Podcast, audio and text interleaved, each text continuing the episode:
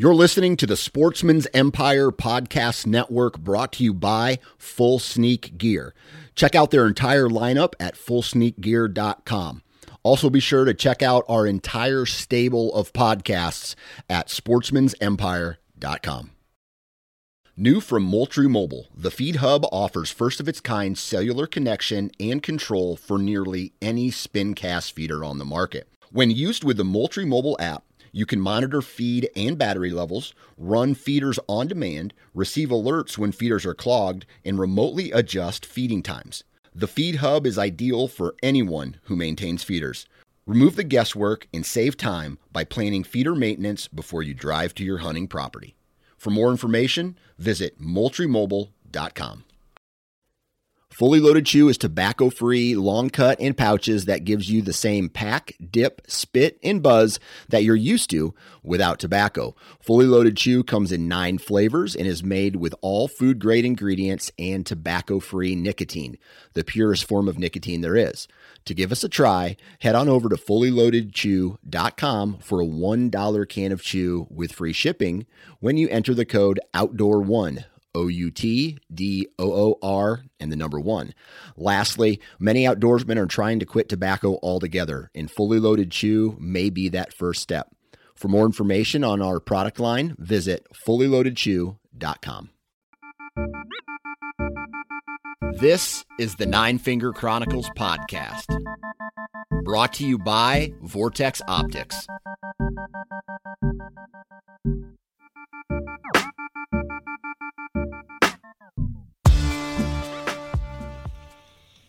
To look them straight in the eye, and I want to tell them what a cheap, lying, no good, rotten, four flushing, low life, snake licking, dirt eating, inbred, overstuffed, ignorant, blood sucking, dog kissing, brainless, dickless, hopeless, heartless, fat ass, bug eyed, stiff legged, spotty lipped, worm headed sack of monkey shit he is. Hallelujah! Holy shit! Where's the Tylenol?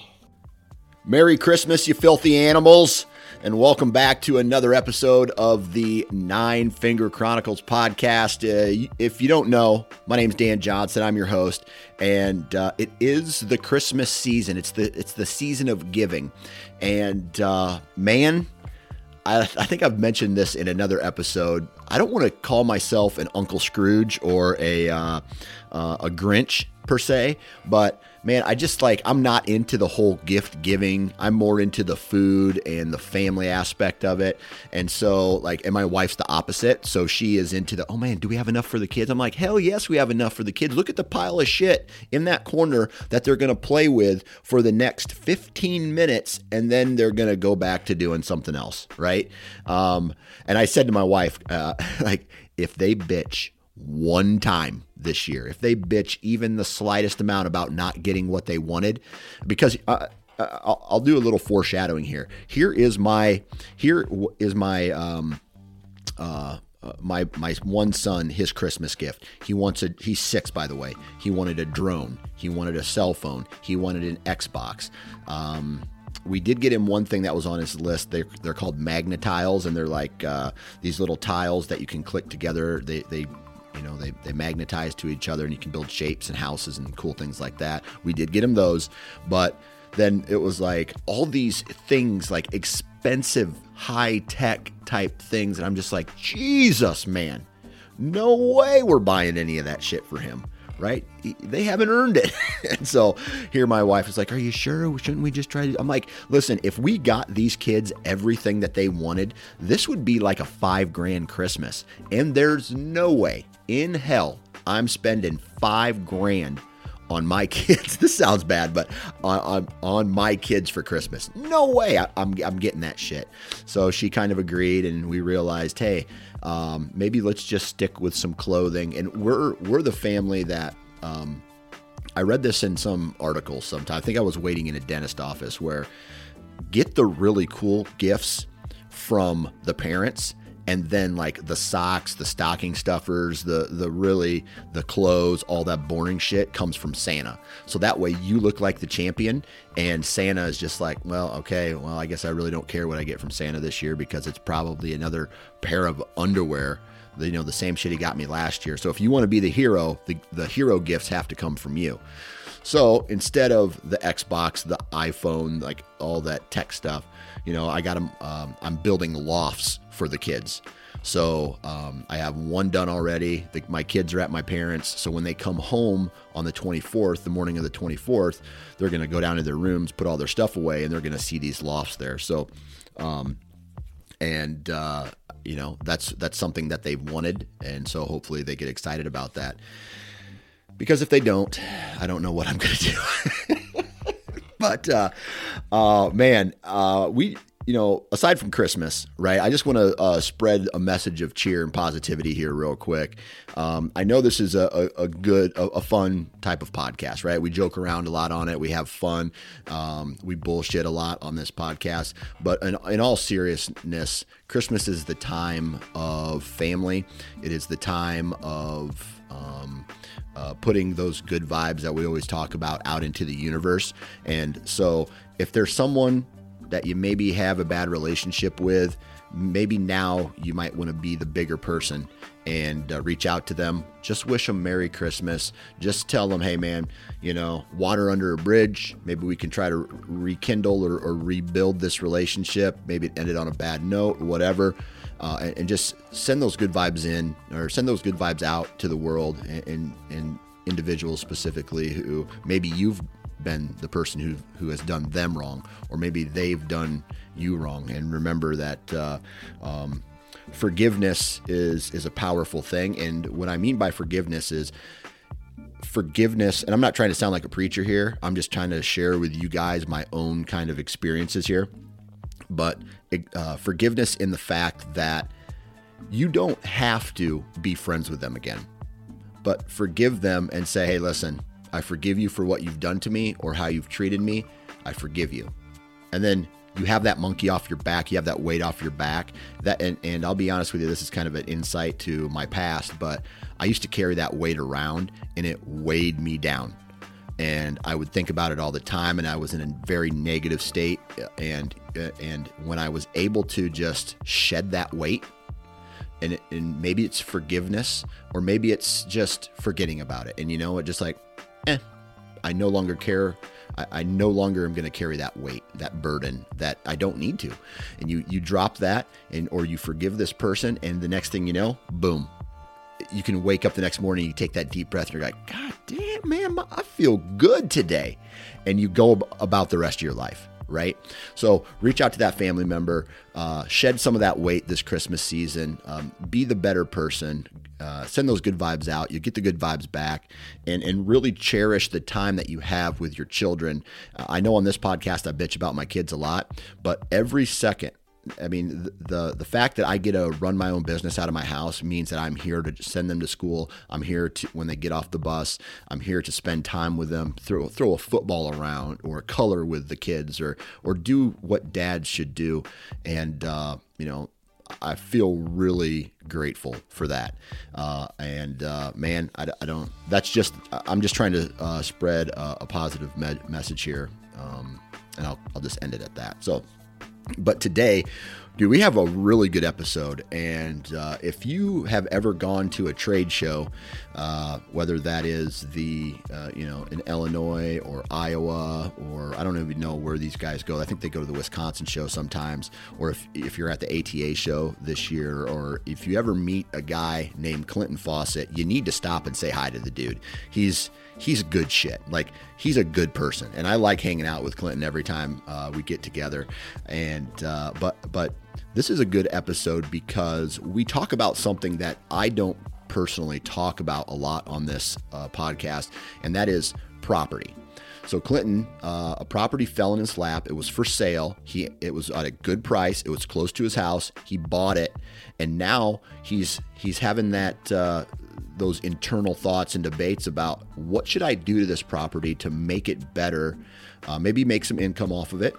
Maybe uh, you know turn it into a property where the family can have fun with it and make it an awesome whitetail spot too. So that's what this episode is about. He buys a new property, and we're going to talk about his long term and short term goals of what he's going to do from a habitat standpoint, maybe build a pond, maybe put a cabin on it. Um, uh, you know, there's currently cattle on it, there's currently ag on it. So this huge conversation revolves around what you know what he's going to do with this piece of property that he uh, purchased. Because I'll be honest with you, I hope in my stocking or wrapped up is uh, a farm this year. I'm not going to get that, but it would be cool. Like I think about being a landowner all the time, right? It's like an end game. It's an end goal for me is to be a landowner. So that's what today's uh, podcast is about. Before we get into those, though, I just want to run through real quickly um, all of the uh, partners of this podcast. Um, please, if you have a late Christmas or if you you, you get some uh, Christmas uh, gift certificates, check out these brands. Not only are they corn like very uh, predominant brands in the hunting industry, they they make really good products as well, and products that I I don't hesitate talking about on this podcast because they work and I and I use them myself. So and I know a lot of people say that. So take everything uh, everything I say with a grain of salt. But I love these products. All right. So first is HuntStand. Go to huntstand.com. You can read up on all of the the digital mapping that these guys do there. It's it's the number one hunting app and uh, it's very affordable. It is also the functionality behind it is top tier compared to any other um, hunting app that there is. Lone Wolf uh, portable tree stands. Some news coming out of the Lone Wolf camp here pretty soon. Um, uh, four sets or four, uh, four sticks and assault gets me anywhere. Wasp Archery, wasparchery.com. Um, I'm telling you, this podcast or uh, their broadheads completely destroy any and everything that they touch. so uh, I have two deer hanging or two deer heads in my office right now that I'm looking at that uh, you know when we hunt we kill shit. And uh, this was these deer were destroyed by a wasp broadhead. Uh, also huge contributor to my success I feel is in Ozonics and that is walking in ozonicshunting.com walking in with the unit, walking out with the unit running, and in the tree with the unit running. And I, I use it all the time. I even use it like this is to sound bad, but uh, my my youngest son missed the toilet taking a poop the other day. So that we had cleaned up the poop off the floor, and we had to uh, run uh, run the ozonics in that bathroom to get the smell and the odor out. Uh, so if it can take if it takes poop like kid poop out of a bathroom it can take your scent out of the woods. So uh, that's why I love Ozonics. There's a lot of information on their website, ozonicshunting.com. And then, of course, uh, uh, the, the title sponsor here and a company that does amazing things. They have an amazing product line of Vortex Optics, vortexoptics.com, ExodusOutdoorGear.com. Amazing trail cameras. I mean, they get the job done. Uh, they work when they're supposed to work, right? That's all I care about on a trail camera. I'm not looking for the best quality pictures, even though these guys have awesome, you know, imagery that goes along with their trail cameras. But I want my trail camera to work so I know what deer are in the area. And then lastly, if you are looking for a crossbow, um, one of the cornerstone crossbow companies in the hunting industry is Excalibur. They've been around for about 30 years, or yeah, longer than that. They've been around for a long time, and you don't you're, you're not successful as a company unless you're doing something right for that you know for that long. So if you're looking for a, a, a really quality crossbow, excaliburcrossbow.com. Check them out. All right. I've poured out over the Christmas. I really appreciate each and every one of you for taking time out of your day to listen. So kudos to you. Thank you very much. And uh, man, Merry Christmas to all. Drink and be merry. And uh, the next time I talk to you will be post Christmas pre New Year's, and we got some big things coming down the pipe here at the network that I'm, I'm going to be uh, pretty jacked to share with you guys. So uh, let's get into today's uh, property buying podcast with my man Clinton Fawcett. Three, two, one. All right, on the phone with me today. This is like a, a yearly thing right around this time now. Mr. Clinton Fawcett. Clinton, how we doing, man? Doing well, Dan. How about yourself? Doing good. I think I think it's the same time every year, right? It's. I think it is very close. If it's not the exact same time, it's really close to it. Right, right. So I don't know. I was, you know, we had this scheduled today, and I have my office that I, I pretty much built myself. My father put the the flooring in. The uh, I did all the drywall work myself, and uh, I had an electrician come in. And you're an electrician, and he ran uh, some lines for me, and then I installed the the blue boxes and the um, and the actual plug-in. Right. Right. oh my god, I am horrible at trying to cut out drywall to match where the blue boxes were. Like none of them line up. I don't even know if the the outlet covers are going to fit over top of these outlets because some of them are too far out and some of them, some of them are way behind the drywall. So uh, I'm I'm glad I didn't go into the, the trades. You're gonna have to buy the oh shit covers, the great big ones. Exactly, exactly. Like I, I wish they made flexible ones where you could you just have to that just kind of form around it. You could push push in, and then it would actually make it look good. Right. He just heat them up with a torch and put them on there. They'll, they'll melt. yeah, right. That's how my house gets caught on fire. well, you should have called. I could have made a trip over. Right, right, right.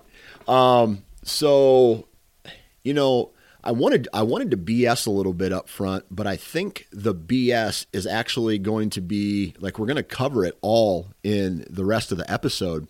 So what what I want to do is you kind of had a something big happen in your life this year and you ended up buying a new property.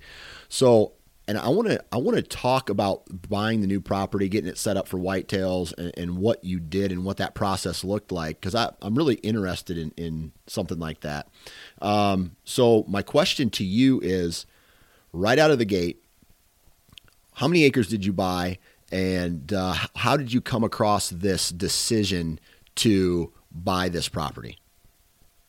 Well, we bought. Uh, my wife and I bought. I think it's 72 or 73 acres. Okay. Um, it's about two miles from my house up the road, and it, it was not a planned a planned thing or a uh, it's not something you know we we've been working and we you know we're smart with our money and she always she's always wanted a house in Wyoming in the state of Wyoming. Yeah. And I, my whole my whole thing always is well if we're not moving to Wyoming, why do I need a house in Wyoming? I can go stay at Dustin's whenever I want to. The last thing I need is a house that's out there that at the end of the day, Dustin and Jen would have to take care of all the time. My, yeah. but you know, people who are out there. Yeah. But she just always over and over wants this house, wants this house. So there's a chunk of ground come up for sale behind my house. My dad was going to buy it. My wife said, "What do you think's going to happen with your dad buying that farm?" It was like uh, 50 acres, mostly like 40 acres of tillable. I said, "Well, he'll back out of buying it like he always does." She said, "Well, maybe we should buy it." And I was like, "Oh crap! What about the house in Wyoming?" She's like, "Well, you know, prices of everything's going up. Maybe that's just something we shouldn't do." I'm like, "Yeah, I don't want to do it anyways. It sounds good." So I said something to my dad. Dad's like, "Keep your fingers out of it. I'm not backing out of it. It's mine. I already got it signed for." So my neighbor and I was having a couple drinks one night, and I said, "Hey, um, you know, he had mentioned to me several months before that he was going to sell this piece of his farm." Um, to somebody else, the people that have hunted there my whole life. I said, well, that's cool. And uh, we were having a beer one night, and I said, if you ever have anything else you want to sell close to the house, let me know. Emily's, you know, may will be interested in it. And uh, anyway, to make a long story short, the people that were going to buy it kind of couldn't uh, couldn't get it done. And uh, I was out in the shed one night, and I turned around, and there he stood with a 12 pack of beer, and I said, "I guess I bought a farm, huh?" And he said, "Yep." I said, "Well, here we go." So ended up with a farm. Yeah. Well, it's kind of funny the how you how you brought that up. I thought you were gonna I thought you were gonna say something like, "Well, I got into a bidding war with my dad." well, that, no, because my dad would have just backed out because he's a chicken. If, if he wasn't a chicken, we'd own like five thousand acres around my house because he's backed out of all of it at some point in his life. Not yeah. five thousand, but we own a thousand. Yeah. So, but yeah, so you know, wasn't planning on buying it. Um, didn't go looking to buy it, and then you know when my neighbor told me he was selling it to, uh, to the guys that have hunted up there, I you know I never thought anything about it because they've hunted there my whole life. I was like, oh, that's cool. You know, they've always hunted up there, and then. uh just ended up that you know it just didn't work out, and uh, I was next in line, so we got it. That's awesome. So, you know, knowing you, knowing how much you love deer hunting, it, had to be some kind of at least decent property for you to buy it. I mean, if it was junk ground and there wasn't any deer on it, you probably wouldn't be buying it. So, what made this property so attractive? Well, a couple things, a few few things for sure. Number one, it's close to my house. Yeah. So, which, from a deer hunting standpoint, is good and bad because I, I I can hunt the same most of the same deer I I have up there. I can hunt somewhere else on the farm that we currently have. Yep. Um, cause don't, there's about 200 yards between the north end of the property that I hunt and the south end of the farm that we bought. Um, but there is other deer up there that their home ranges don't overlap with what I already had. But so that was the first thing is it was close to the house because then the wife and the kids can use it a lot easier. Right. Um, second thing is it's old cattle pasture with some tillable on it, and it's it's really rough.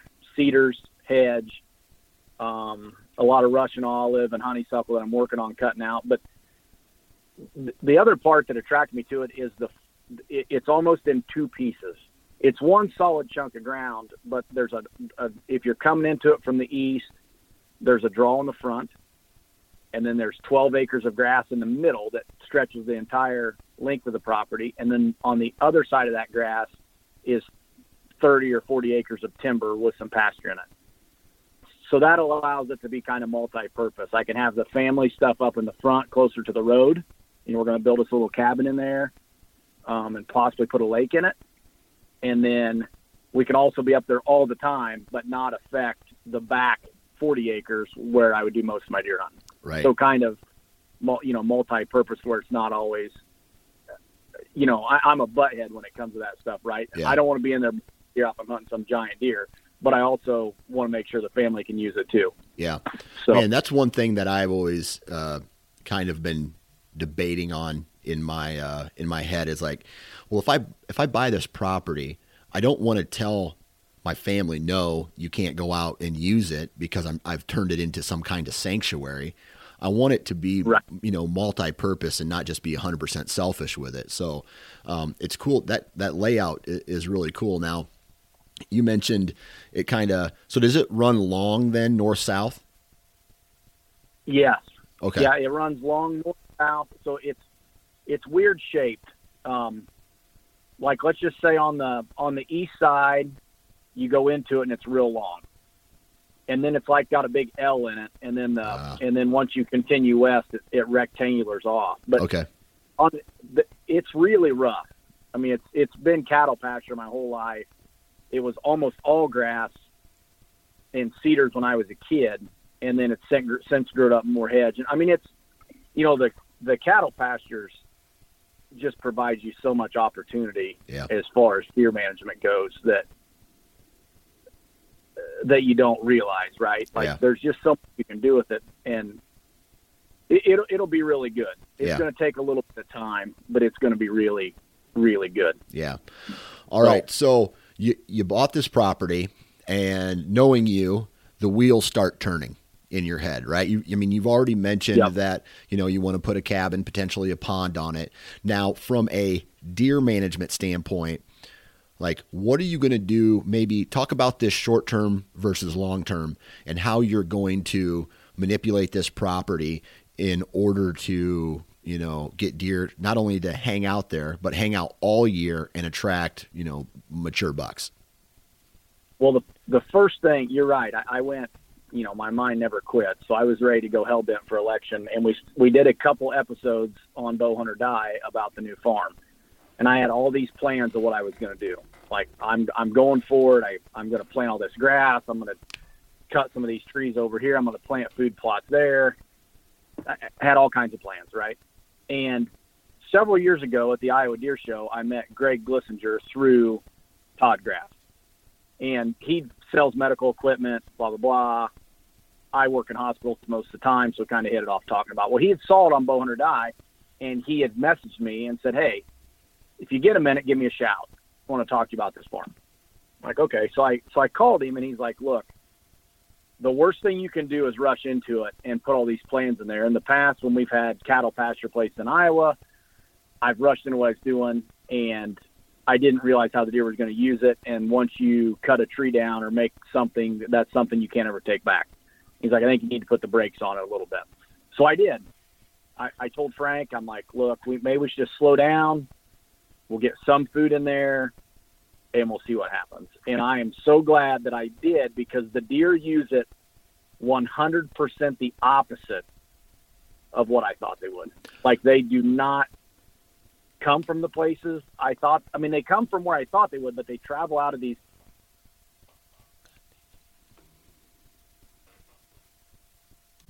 Yeah, elaborate on that a little bit. So, as far as the, hang on a minute, where am I taking off at, Dan? Sorry about that. All right, no worries. Hang on, let me make a note here so I can edit this. Uh, Eleven minutes.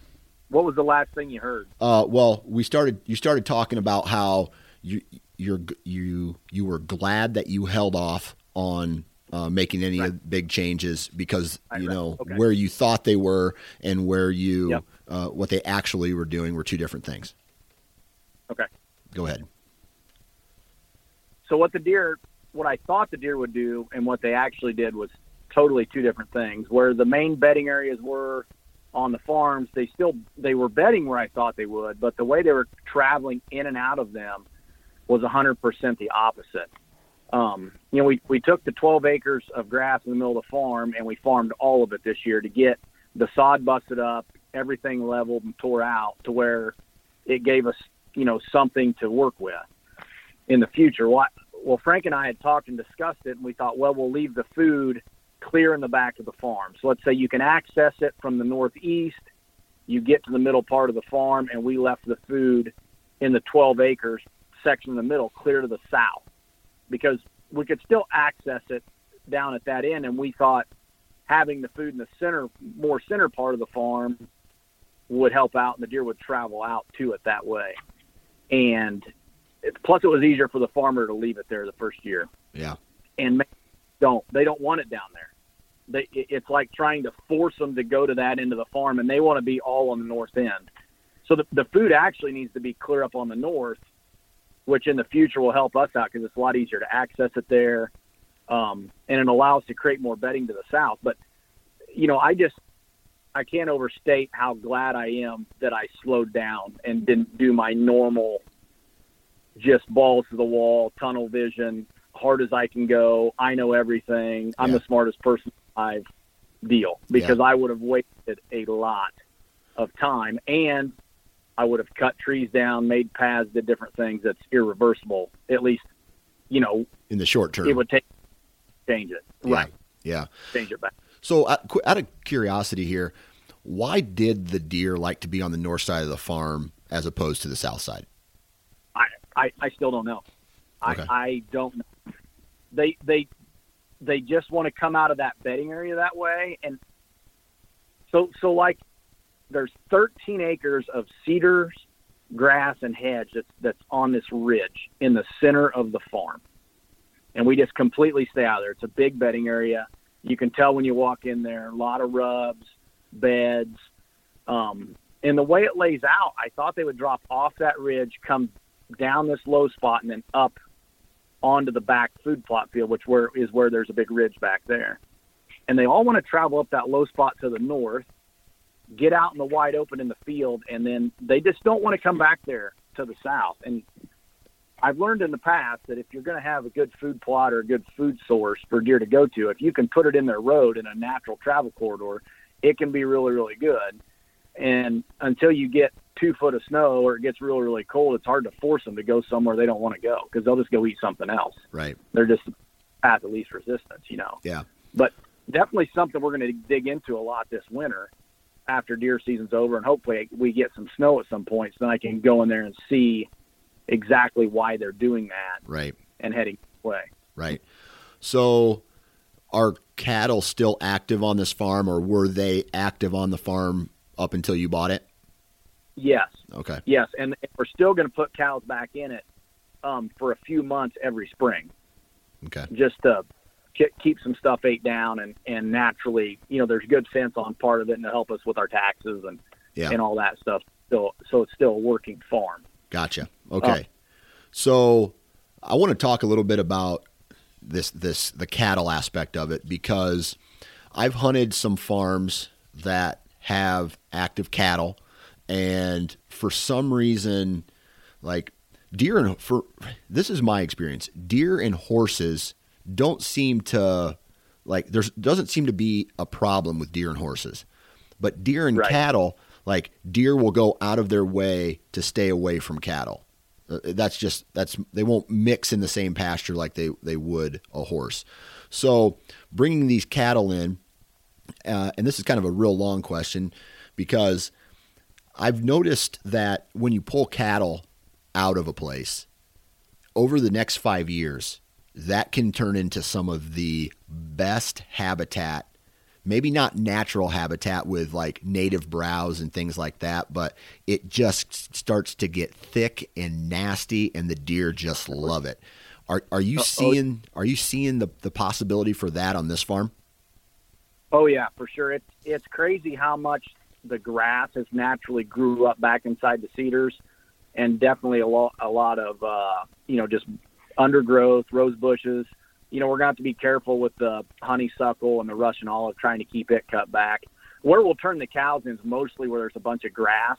Yeah. Um, some of it which will be turned into native grass, and they'll come in and eat that down in the spring, and that's actually really good on your native grass you know, for the hooves, you know, the tracks in the grass, and it just does a lot of stuff for it there. Yeah. Um, but it will get nasty, crazy thick. Yeah. And there's not a lot of strip there right now because you got to remember I hunt everything to the south of it, and I've got it dialed in very, very well down there. So the deer naturally, once fall progressive progresses, they want to go that way anyways. To the south, travel a mile away to where I'm at down there um, because that's where the great bedding, great food, you know, prairie grass, better habitats at for them. So it's going to take a few to get the deer to stay up there more, but it's definitely it, it's going to, you know, you're exactly right on how thick it's going to get. Yeah. So with with with that said, then um, depending on who you talk to on on a habitat standpoint, you know, a lot of guys are just like, man, we got to get rid of the cedars. Uh, we got to get rid of you know anything that's kind of an invasive uh, type plant or multiple. You know, like uh, again, another thing that uh, uh, comes in with cattle pastures is multiflora rose, right? Um, Right. Do you have any ideas um, or plans to get rid a lot of, of these other invasive species to uh, try to bring it back to, I guess, a pure farm, or is it you really don't care about it that much? Uh, I just want to grow big deer. Well, I, I want to grow big deer, Yeah. but I, I know um, in the past, one of the mistakes I've made in the last 20 years is everywhere that was flat, I had to have food, right? So I tore out tons of habitat and created more food. And the key to having big deer is not having food, it's having better habitat, Yeah, right? Because only have so many deer. And if your farm can't produce the bedding habitat for for 15 deer, it doesn't matter if you got 15 acres of food. There's not going to be any more deer there right. right? Your your demand's never going to outweigh the supply. So, um, one thing that I do know is not to go in there and tear it off. The, the cedars are not thick, Okay. um, so I'm not.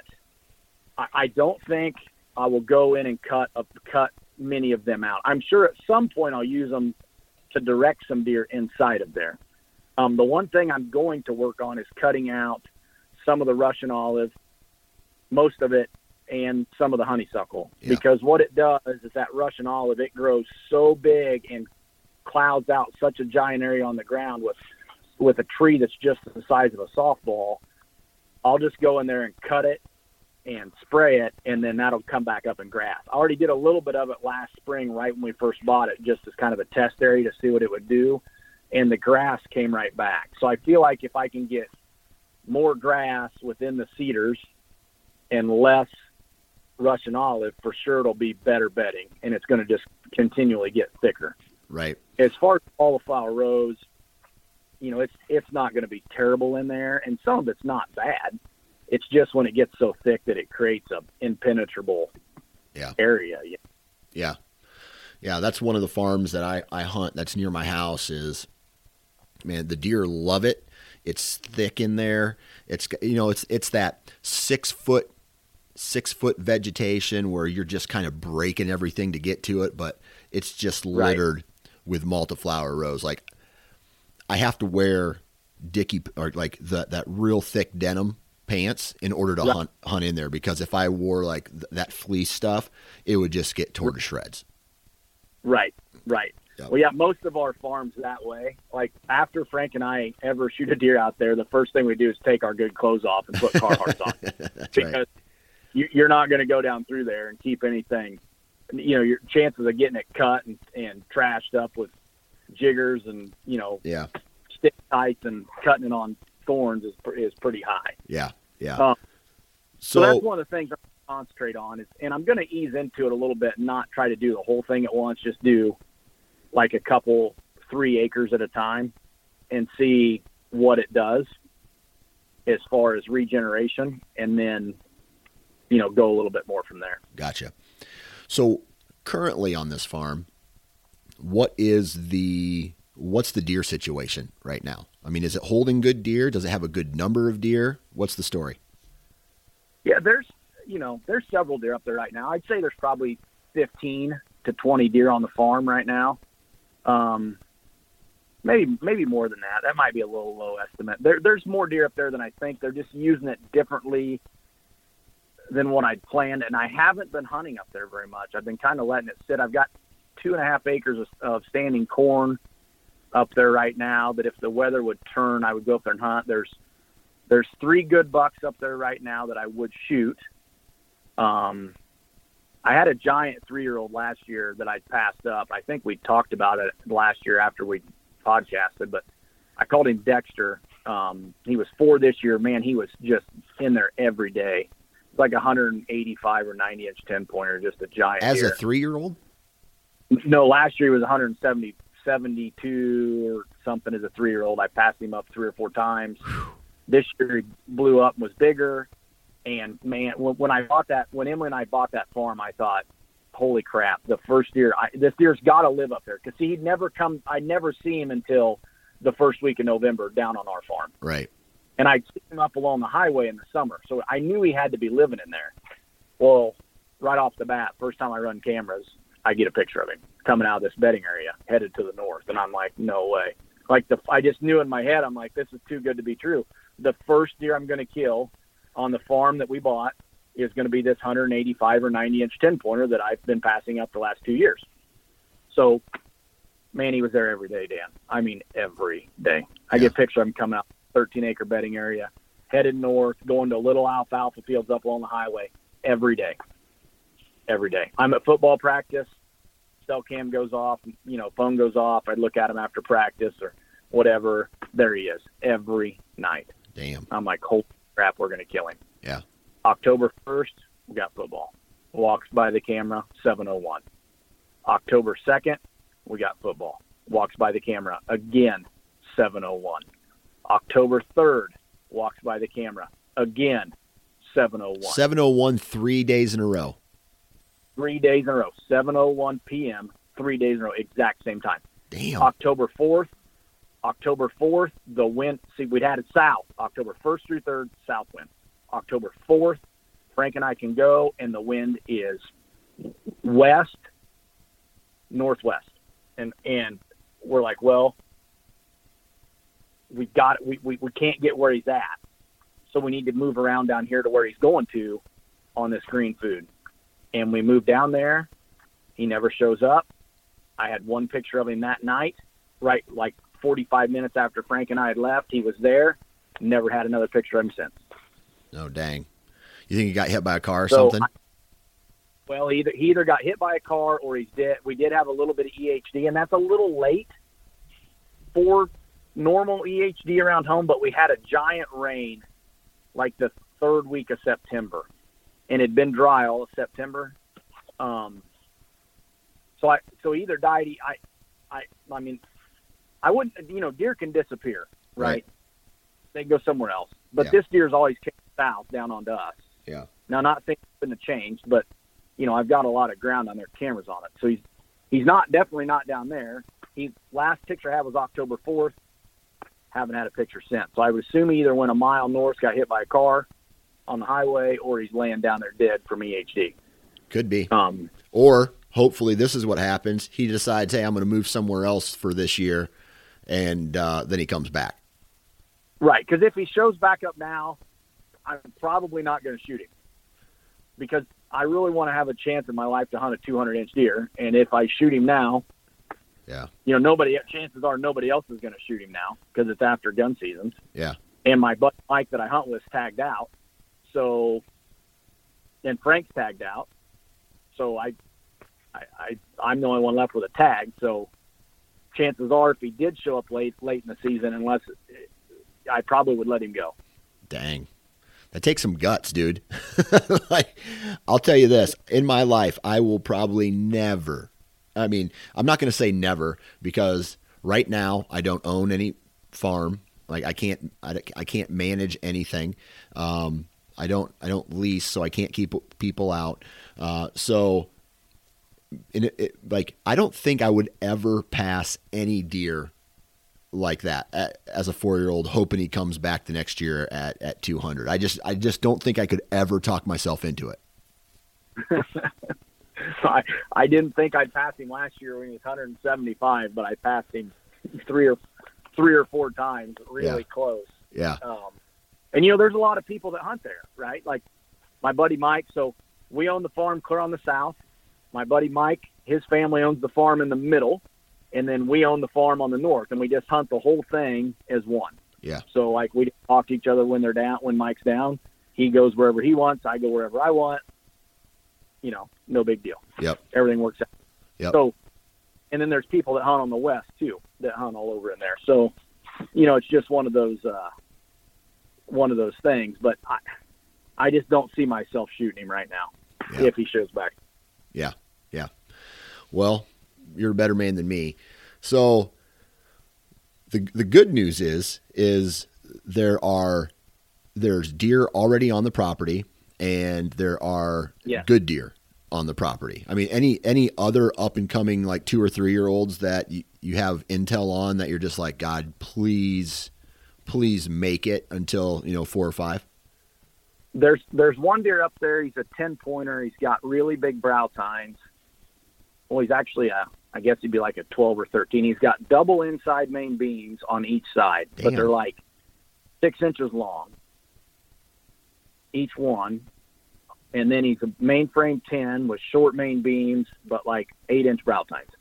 And the deer's absolutely huge body, just ginormous. And I passed him up. Um, real early in the season up there. I had him at like 15 yards. He'd come out one night, and he just looks young in the face to me. You know, I've never seen the deer before. I've never had pictures of him on down where I've hunted previously, so I don't know the deer. He'd probably field dress like 230 or 240 Yeah. in October. He was Yeah. a really big deer, but it just looked like he's a young deer. Yeah. Like, so I didn't shoot him. So it'll be interesting. He's still alive. I just had a picture of him last night. It'll be interesting to see what he turns into next year. You know, he'll either that deer will either be the same size because he's old and going downhill, or he's going to blow up. Yeah. One or the other. I don't see him. You know, I'm either 100% right or 100% wrong. Right? He's either three, he's either three or he's seven. right. One or the other. That's No, funny. So Hey, dude, I had a Um, I had a fork I got a fork horn buck uh, about two or three years ago that he he was coming out into this um, coming into this staging area, coming out of this bedding area across this creek, coming into a staging area, almost on the regular. And one one night there he was standing next to you know you look at a deer when he's standing by themselves and there's not really a reference that you can that you, you can compare them to because there's nothing else in in there other than you know if you flip through trail cam pics but Right. this this four horn deer is now standing next to this deer that I know is a three year old because he's got some he's got some really cool characteristics on his G two, and I so I knew that deer from two years in a row, and so now this deer is standing up against a three year old and he is gigantic. bodied forkhorn, and he has all the characteristics of a young deer: flat backs, long, skinny legs, um, you know, small chest, small rump. But he's just really long tail to snout, and I would say like damn near a foot longer than this other buck, right. standing real close. They're standing close to each other, and I'm just like, holy cow! This deer is the next 300 pounder on the farm. You know what I mean? Right, right, right. We we had one back in the day, and Frank and I was always going to shoot him, and then we were always hunting a big deer. I couldn't get myself to shoot. I, we would only see him late season in the daylight, but he was a spike, and we thought it was a do- we thought it was a giant like morphodite doe buck, whatever you call them, right? Yeah. Like it always had spikes. It didn't look like it ever shed, but it was absolutely ginormous body. Yeah. And and we would we would get pictures of it, but we would only see it late season when it got crazy, crazy, crazy cold. Yeah.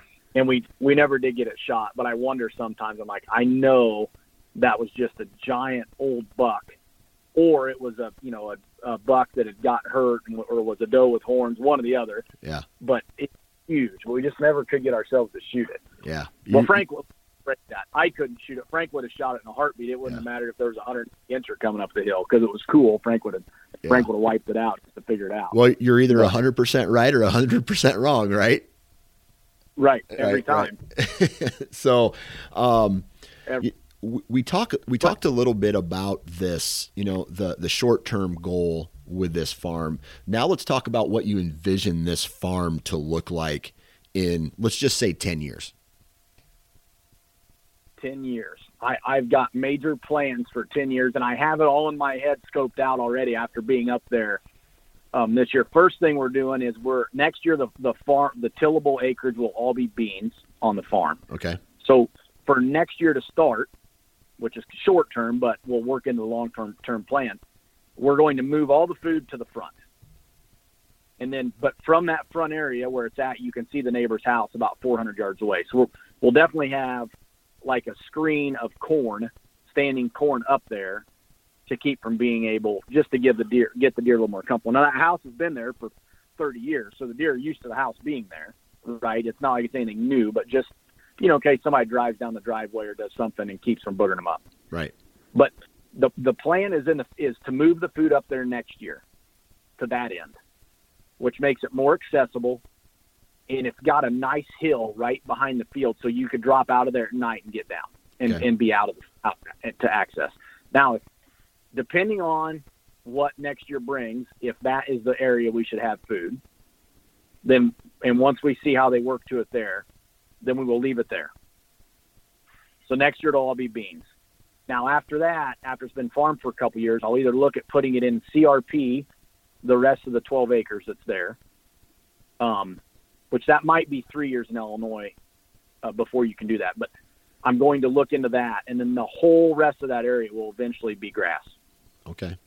So so there'll be three acres of food in there, and then the rest of it will be grass. Okay. Which prairie grass, some will be natural regeneration of small cedars and and weeds, um, for sure. There. Gotcha. So you're you're pulling the egg out at some point. Y- yes. Okay either after this year, the after this year or next year. The, in Illinois, when you buy a chunk of ground, you can't put it in CRP for until you farmed it for one year. Okay. That's if it's already tillable. Okay. Now, if it's new tillable, I think it's two or three years of data on it before they'll let you put it in CRP. I gotcha. All right. So now the other thing is I didn't buy the farm to make any money off of it. So if the CRP thing doesn't work out, I'm gonna plant it in grass anyways. Yeah because that, that's I bought it to have a place for the family and to deer hunt. Gotcha. So more bedding with grass, natural prairie grasses, some switchgrass. I'll probably mix in some miscanthus and spots to shield it from the road, um, and increase the bedding habitat to where I can put my food up in the front and get it dialed in around there but also have the grass real tall at spots in the 12 acres where I could use it to access farther back to the west at certain times during the rut. Okay. Okay. So that's the plan with that. Um, the other plan is I'd like to put a lake up in the front, which would be, you know, depending on where we put a levee. I got a guy coming this week to kind of give me a money aspect on it because I, you know, I don't know if he might tell me twenty grand, he might say seventy grand. I'll be like, well, cancel that out of the mix. I can't Right. afford to do that. But if if it's where I can afford it, I'm going to put a lake in the front, and it could be six to twelve acres depending on the two spots we have to put a dam. Okay. But that that would eliminate that part of the farm for any deer and give me a back to my prairie grass and food plot scenario, and then I'd still have like, you know, 50 acres of it over there that would be for deer hunting. Yeah. Well, the good part about that is, you know, a lot of times a body of water like that really ends up being a uh, a, a pinch point or uh, it's a, a, a giant wall that they have to go one way or the other around it. And man, I've heard on this podcast in particular, I've heard so many success stories of guys hunting right below a levee or Yep. you know a pond levee and there's always a lot of sign down down in there for some reason i i don't know what makes it attractive to, to a deer but they always i guess they they like hanging out there Right. Well, it's, there's a it, it, that Frank and I have talked about it a lot when we're up there hunting. I always like to hunt when there's a back to where I'm at because I'm not good at scent control. I come straight from work most of the time. I'm not clean. I've learned with having kids and over time. I mean, we've talked about on it before. right If I get to go, I go. Well, up there with that area being in the middle of the farm, there is no back. You know what I'm saying? Like the deer can come direction. Right The only way you could have it back is if you hunted it clear up with the front with a straight south wind, you would be okay. Other than that, they can come from both sides of you, which I do not like.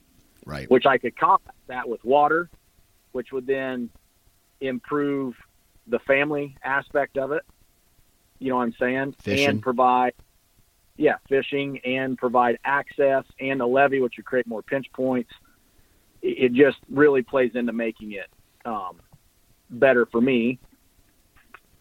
Ten, you know, in every aspect, because the family and the deer hunting right and the fishing of Yep. the fish. So, Yep. be good. That's awesome. Um, is like, are there? Uh, this is one question I didn't ask you. Is there any hardwoods like uh, oaks or any oaks back in there? there's one spot in the far southwest corner of it that's got there's probably probably seven acres of hardwoods Okay. Um, and then up from it between there and the cedar and where like the cattle pasture type stuff takes over there is about a three acre or four acre spot in there that's got a bunch of sassafras trees in it do you guys have sassafras trees over there You know, we might. I don't know.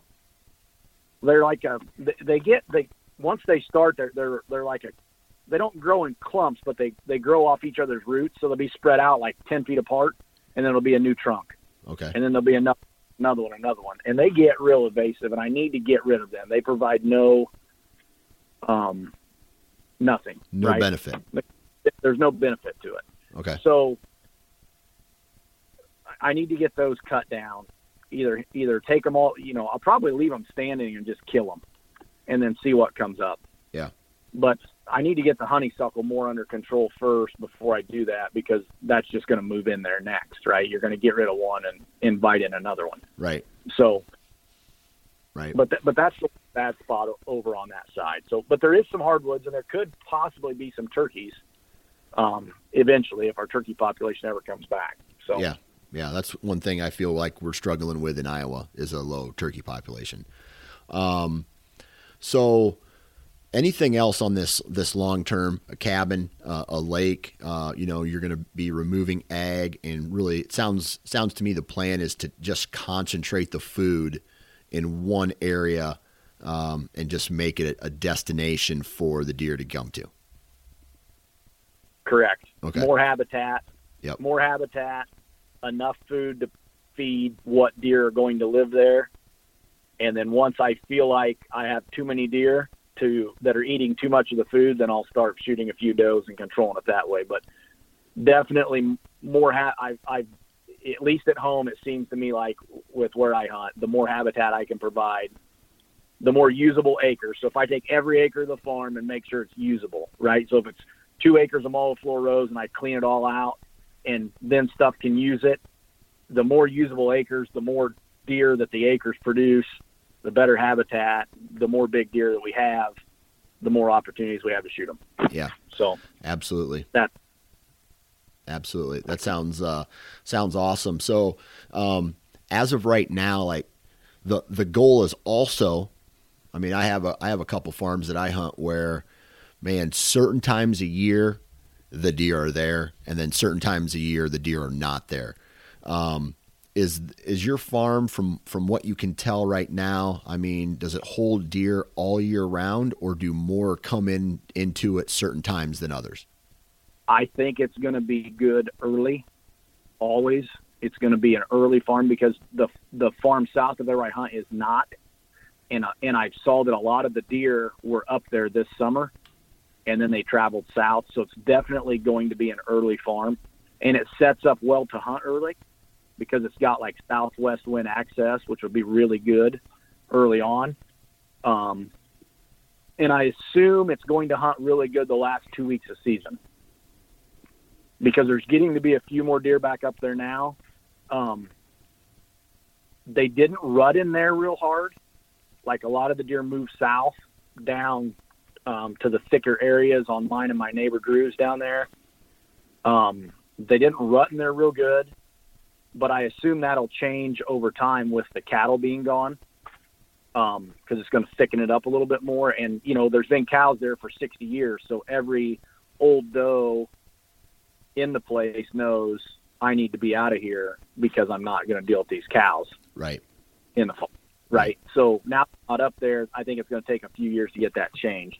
But 100% for sure, it's going to be very, very good early, Yeah. no matter what. Like, just there's a lot of deer that summer up there.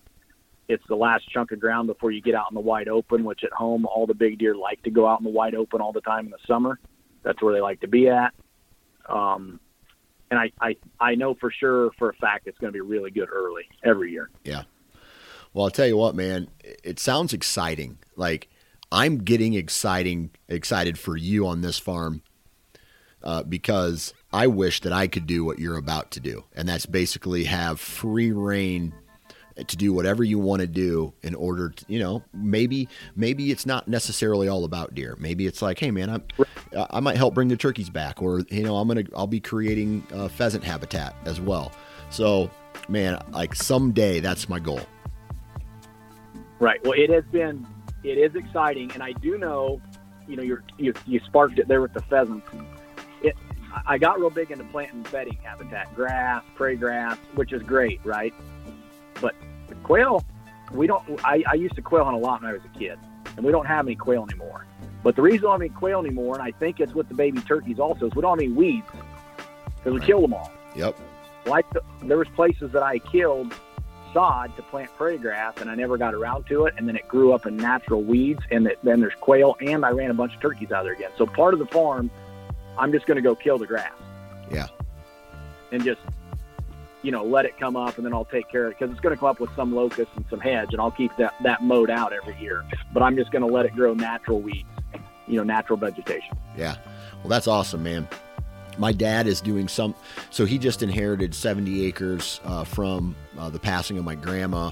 Was it last March? I believe it was, and um, and so he is cash rent, and it's up in northern Iowa, so it's all tillable, and with Right. a with a drainage like a, a creek running right down the middle of it. Like it's not really a creek; it's more like a drainage, uh, like a buffer strip type thing, just to collect water. Uh, So he's going to cash rent ha- half of it, and then the other half of it is all turning into trees and CRP. And uh, we threw a trail camera out there and already got some deer on uh, on camera, even a buck. I'd be like maybe a low 130s buck, and we're talking about prime ag ground in Iowa. Like the closest the closest tree is probably I want to say three quarters of a mile away. Uh, so like uh, that a guy could put a tree stand in, or really any tree. So he's going to be changing the habitat there. I'm excited to see what that's going to do. I'm excited to see how your farm turns out. And uh, what I'd like to do is have you on again uh, in the spring uh, to talk about how Yeah. some of this, or spring or summer, or some point, to see how the the process uh, is going on, on on developing these farm. Right. We can do it Yeah. for sure.